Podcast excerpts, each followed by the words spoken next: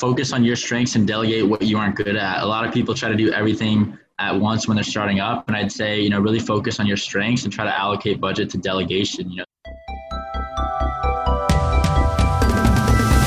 You're listening to the Ecom Exits podcast with your host, Nate Ginsburg. Learn the best tips and tactics to improve profits, cash flow, and maximize your e commerce business value on the way to a successful exit. Welcome to the show.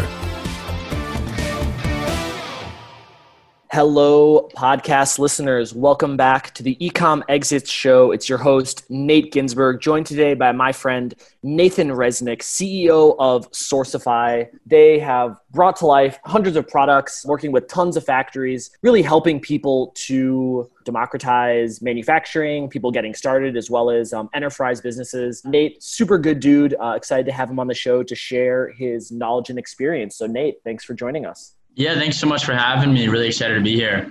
Yeah. So uh, one thing I you know wanted to get your perspective on. I mean, as someone who uh, is connected to and working with so many, you know, so much just going on in China. Like, you know, how is it these days? With, I mean, first we had the the COVID situation and all that craziness, and you know, has things mostly recovered from from that, and and, and then you know now with all the you know trump china trade war stuff like what you know what what's going on? Yeah you know it's a great question. I mean when covid-19 first you know had an outbreak in february china was completely shut for the month. You know everyone knows that the factories are shut down there for early february mostly for you know chinese new year.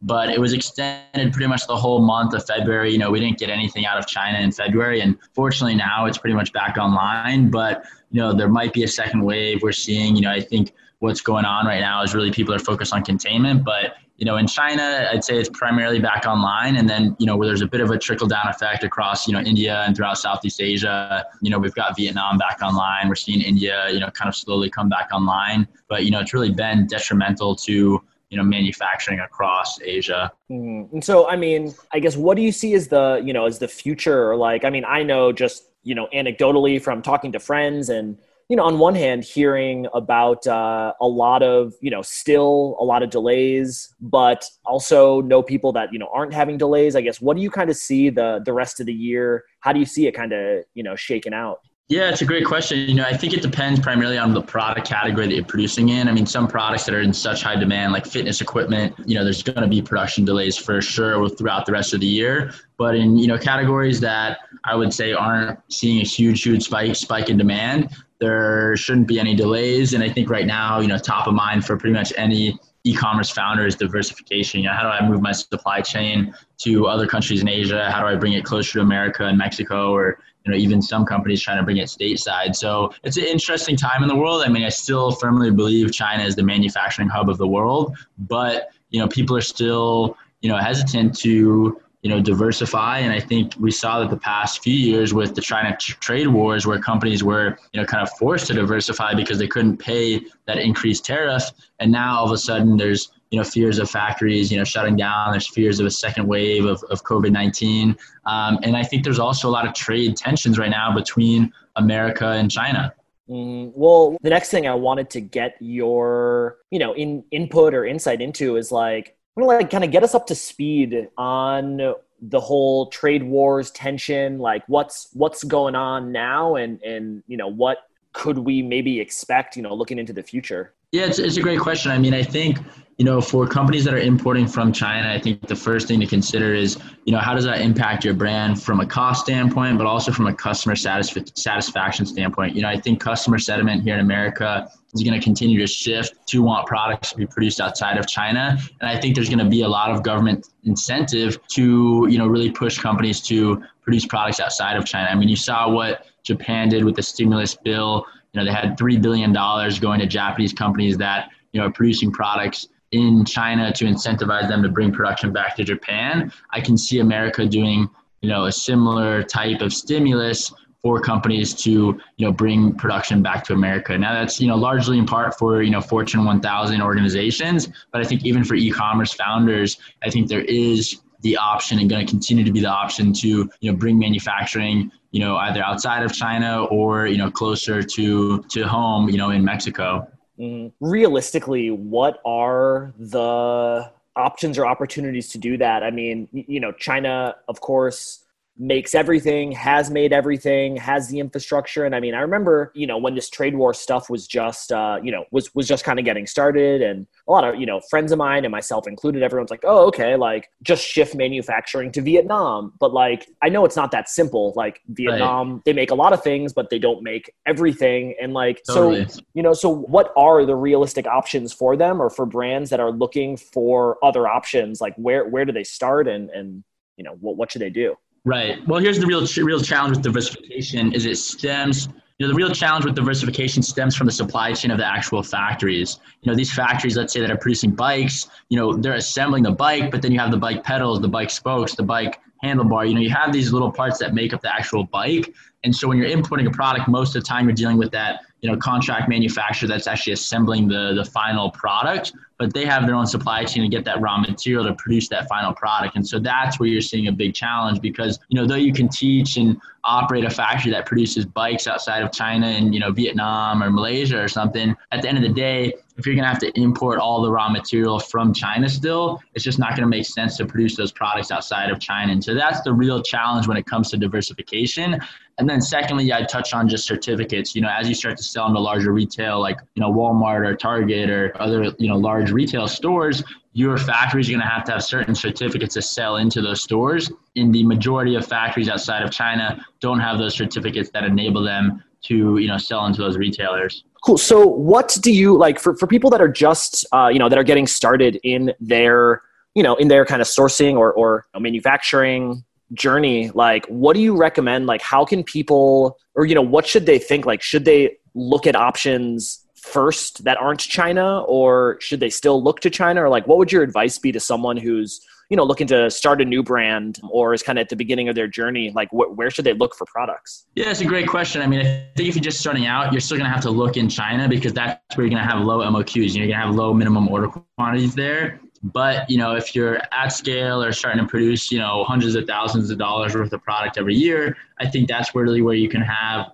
the entry point to produce products outside of China because you know factories in Vietnam, factories outside of China, a lot of times are already dealing with larger, you know, Fortune 1000 organization. For them to give you any attention, you have to be placing, you know, solid side purchase orders. Mm. So, I mean, is that like the biggest or one of the biggest barriers to entry, I guess, for some of these other areas that aren't China? Is just that like these factories, they're not working with like, you know, MOQ 100 or 500 kind of type orders. They already have these big accounts. And so, in order to get their attention, like you have to be doing making big orders. Yeah, 100%. I mean, I'll tell you the biggest factory I've ever been to was a 10,000 person factory in Vietnam. I mean, it was literally like a small city. It was incredible to see, and it was a footwear factory that produced for you know major brands like Clarks and Sperry, and it was just incredible to see that size. But if you aren't placing you know millions and millions of dollars or even tens of millions of dollars in purchase orders with them a year, you know they aren't going to give you the attention that you want.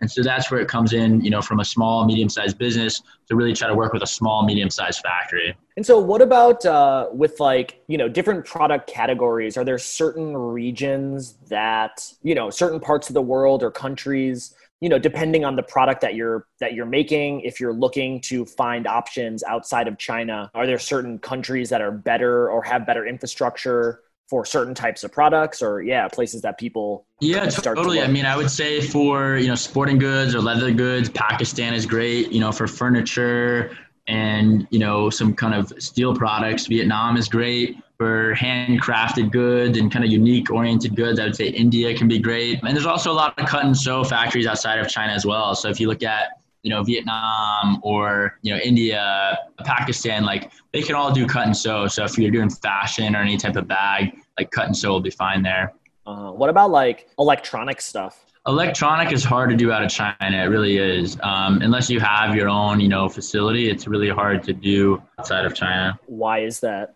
I think primarily because the skill of the labor force stems from China for that, and then also just the raw materials that are needed to produce those electronics are largely you know in China.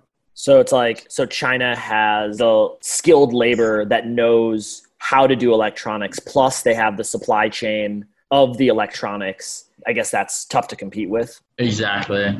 Well, what about like, I mean, eh, like Taiwan, are they still making electronics or, I mean, I know they, they used to make a lot. Yeah, Taiwan is. I think it's more at larger scales. Um, but you know, if you're doing a small scale electronic production run, you know, you're probably going to be in Shenzhen, right?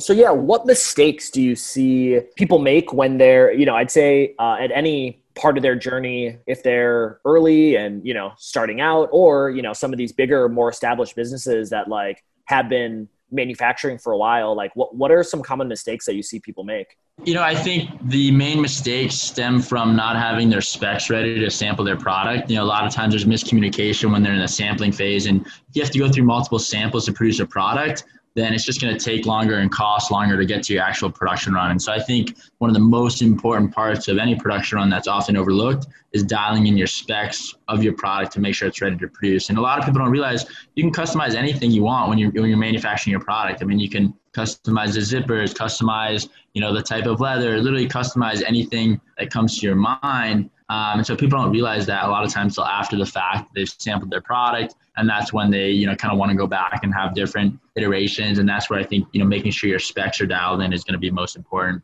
So you'd say so get your specs beforehand or just knowing that whatever samples you're looking at or whatever models you're you know reviewing just that like everything is customizable and just kind of like going into it with that that know knowing that you can you know adjust anything yep exactly Word. So, so uh, I mean, I know you're you know connected to um, a ton of you know brands, big and small. You know, what is some stuff that like you see is is working these days, or what are some you know e-commerce brands that you think are doing good stuff, or kind of you know models just in the e-commerce space in general that you think are are exciting?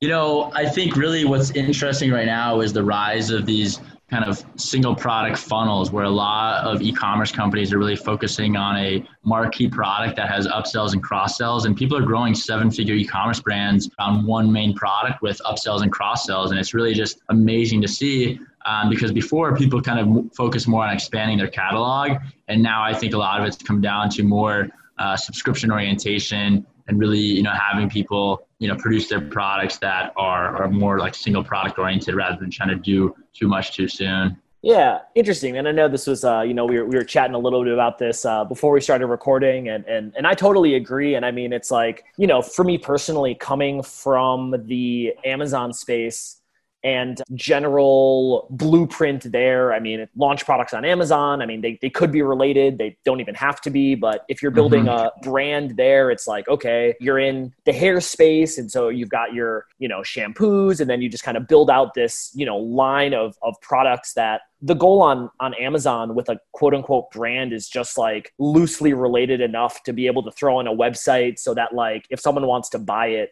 it looks like it's cohesive enough. Like there isn't the reality is like there's not a ton of like synergy between the products but like people still i mean you know there's some but like it's not cross sells, upsells, downsells, etc., isn't so much of a thing on Amazon. And like you're still trying to build out 5, 10, 20, 30 products in this line. And and yeah, like versus these um I mean, single product funnel where there's, you know, one main product, but then, you know, you really only need to have like two or, you know, you could add on some cross sells or upsells, have a, you know, total catalog of like two different SKUs or three different SKUs. Are you seeing a lot of kind of your customers or just kind of in the industry in general? Is that something that you're seeing coming more popular or they're kind of being a, a shift over to?